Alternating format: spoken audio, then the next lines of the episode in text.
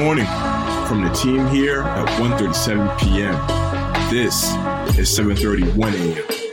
Let's get the day going. Good morning, one thirty-seven p.m. family. Thank you for getting your day started with the seven thirty-one a.m. podcast. My name is Beau Templin. Hosting today on this beautiful Tuesday is Charlie Kohlbrenner. Charlie, how was your Monday? Good, I had a good Monday. Productive. Got a lot of work done. Um, and excited. I, I mean, I don't know if it's nearly as beautiful here in New York City as it is in San Diego, but still a good good day to get out there and write some stories. I'm not going to flip the camera around. Let's just say yeah, yeah, fair, fair, I, fair. It would feel fair, cruel fair, fair, fair, to do so. That's fair. And Charlie, that. Charlie, today today is Tuesday, May third, twenty twenty-two, and I'm excited about a lot of the stories that we have here, especially for the style Uh, section, which, you know, it's sometimes hard for us to find stories, but we've always talked about how we want to incorporate more and more of it into the show. And well, today we will be doing that. Charlie, let's start today's show by saying on this day in two thousand two, truly one of the more influential pieces of art probably in the last twenty-five, thirty years was released in theaters. The first Spider-Man movie came out, and you know, you want to exaggerate or, or no, but go ahead.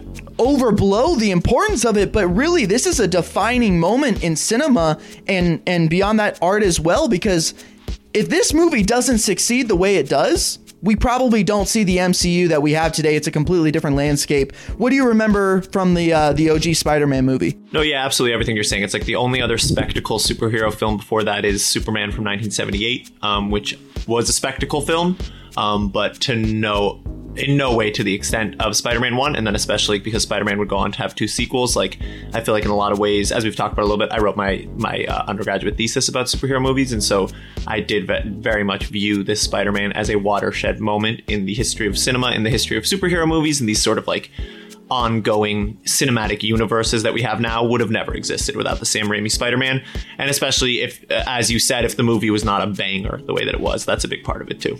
Sam Raimi directed all three of the, the O G Spider-Man movies, was notorious for doing horror projects leading up yep. to it. And a lot of people will say that his past with hor- the horror genre actually allowed him to create such iconic villains like Green Goblin and then Doc Ock. Like, when you watch the Doc Ock hospital scene, it's a horror movie that is just spooky, fitting in the parameters of a P G thirteen movie. Now, Sam Raimi will have his next movie being released on Thursday this week, Doctor Strange two. And oh, right, I forgot that he's doing that. Crazy. Right. And and they're saying they're classifying this as potentially the first Marvel like thriller slash horror movie, which is really, oh, really, really interesting. Yeah. Whoa, I didn't realize that. Oh, yeah, that is cool. Because it's true, like, the first one, like, Doc Ock in the second one, of course, but also the Green Goblin in the first one, some of those spooky, spooky scenes of him, like, talking to himself are, it, it is very, um, it's obviously very inspired by the legacy of, of thriller movies and horror movies. Yeah, and I also get a, a major, like, uh, Shakespeare totally. feel, where he's talking, you know, to the mask, yeah. and then the mask is talking back. It's just very, very cool. We could talk about this movie all day long. I, I truly do love it, and it's it's so important to a lot of the movies that we love today. Charlie! Charlie, I'm seeing some news here over in gaming. Elton dropped this off for us. What do you got for us? Gaming. Yes, sir. This is an exciting piece from gaming. Um, so a company that you might not know called Embracer Group is set to acquire a bunch of the studios owned by Square Enix, a company that if you're into gaming, you probably do know. Um, and so Embracer Group, which is a Swedish video game and media holding company, entered into an agreement with Square Enix to get its hands on three of the studio Square Enix's biggest studios, their subsidiaries. The studios are Crystal Dynamics, Eidos Montreal, and Square Enix Montreal. Um, now that uh, Embracer is going to have all those studios under their banner, they're going to get the rights to the I P that is owned by those studios. So we're talking about Tomb Raider, Legacy of Kain, Thief, and a bunch of other legacy games that are definitely worth bringing back at some point that we'll imagine we will see some sort of revitalizations from these studios now as they're under the Embracer Group umbrella. Um, in a press statement, Embracer noted that their latest acquisition, quote, also includes the continued sales and operations of the studio's more than fifty back catalog games. We might also see some news in the future um, from those older older titles as well. Bo, pretty exciting piece in entertainment. What's going on with Fast and the Furious? Yeah, Charlie, so this was an update from a story that we had done maybe about a week ago. We found out that Justin Lin, the director of Fast and Furious ten, would be leaving the project after like two days on set. Justin Lin has made a lot of the Fast and Furious movies over the last decade or so. Justin Lin was set to make probably ten million dollars for Fast and Furious ten. So you got to ask, why would he leave? right? Why would you leave if you know you're going to make ten million dollars? This is this is your baby. You've been working on this for a really long time. Justin Lin reportedly left Fast, and Fast X due to Vin Diesel's difficult behavior. This is coming from a report, not from directly from Lin, but quote, Diesel shows up late to the set. He doesn't know lines, and he shows up out of shape. As a huge fan of the Fast and Furious projects, I love these things. But from what we see in the movies, these reports kind of seem true. It feels like in the last three or four movies, Vin Diesel just like shows up. He kind of mails in his performance. We haven't really seen anything new or refreshing from the Fast and Furious franchise since Fast Five. Nothing's really changed. So hearing this report, it's not all that surprising. Let's remember that The Rock and Vin Diesel have been feuding for a really long time now over creative direction and disciplinary stuff that is, you know, well documented now between The Rock and Vin Diesel.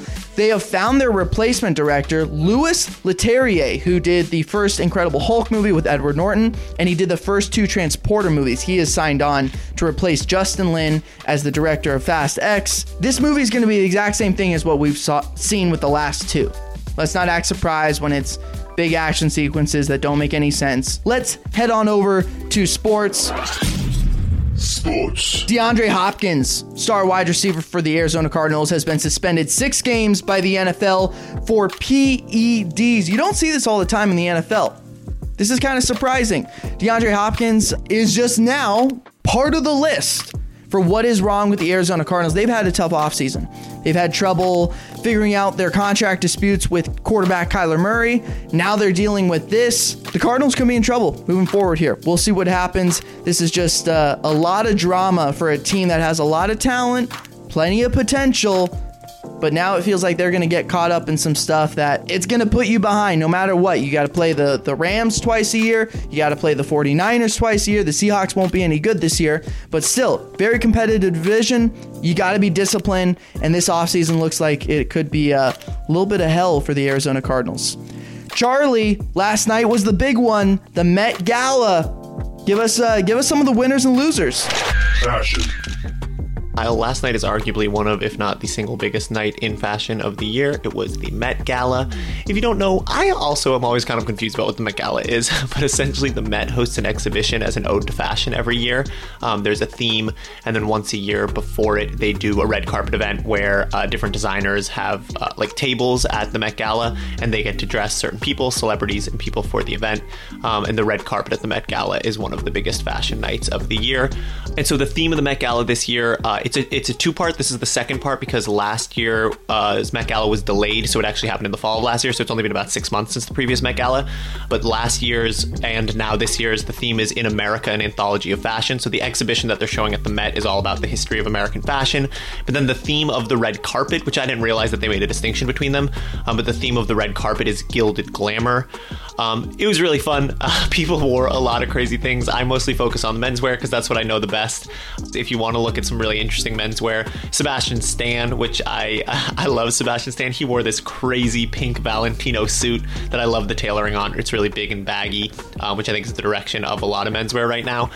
Riz Ahmed also wore this really incredible Louis Vuitton look with these really eccentric, almost like puddle boots.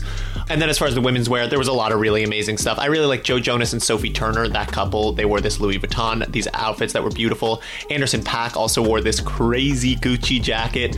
It was really, really fun. Uh, we're going to put a story up on the site this morning that will have some of our favorites from the show. So if you want to look at them, um, go check that out. But I love the Met Gala. I'm also going to put out a TikTok uh, today as well. So look out for that. There's a lot of very fun stuff. The Met Gala is super fun. Um, I-, I hope y'all enjoy some of the some of the crazy looks that people wore last night. That'll be it for today's episode. For more details on these stories and more, head to one thirty-seven p m dot com or follow one thirty-seven p m on all of our social media platforms. Hop into our Discord. We're going to have a stage this week. We're going to have Twitter Spaces this week. You can chat with us. You can be part of the community, and you can give us feedback on what you want to hear.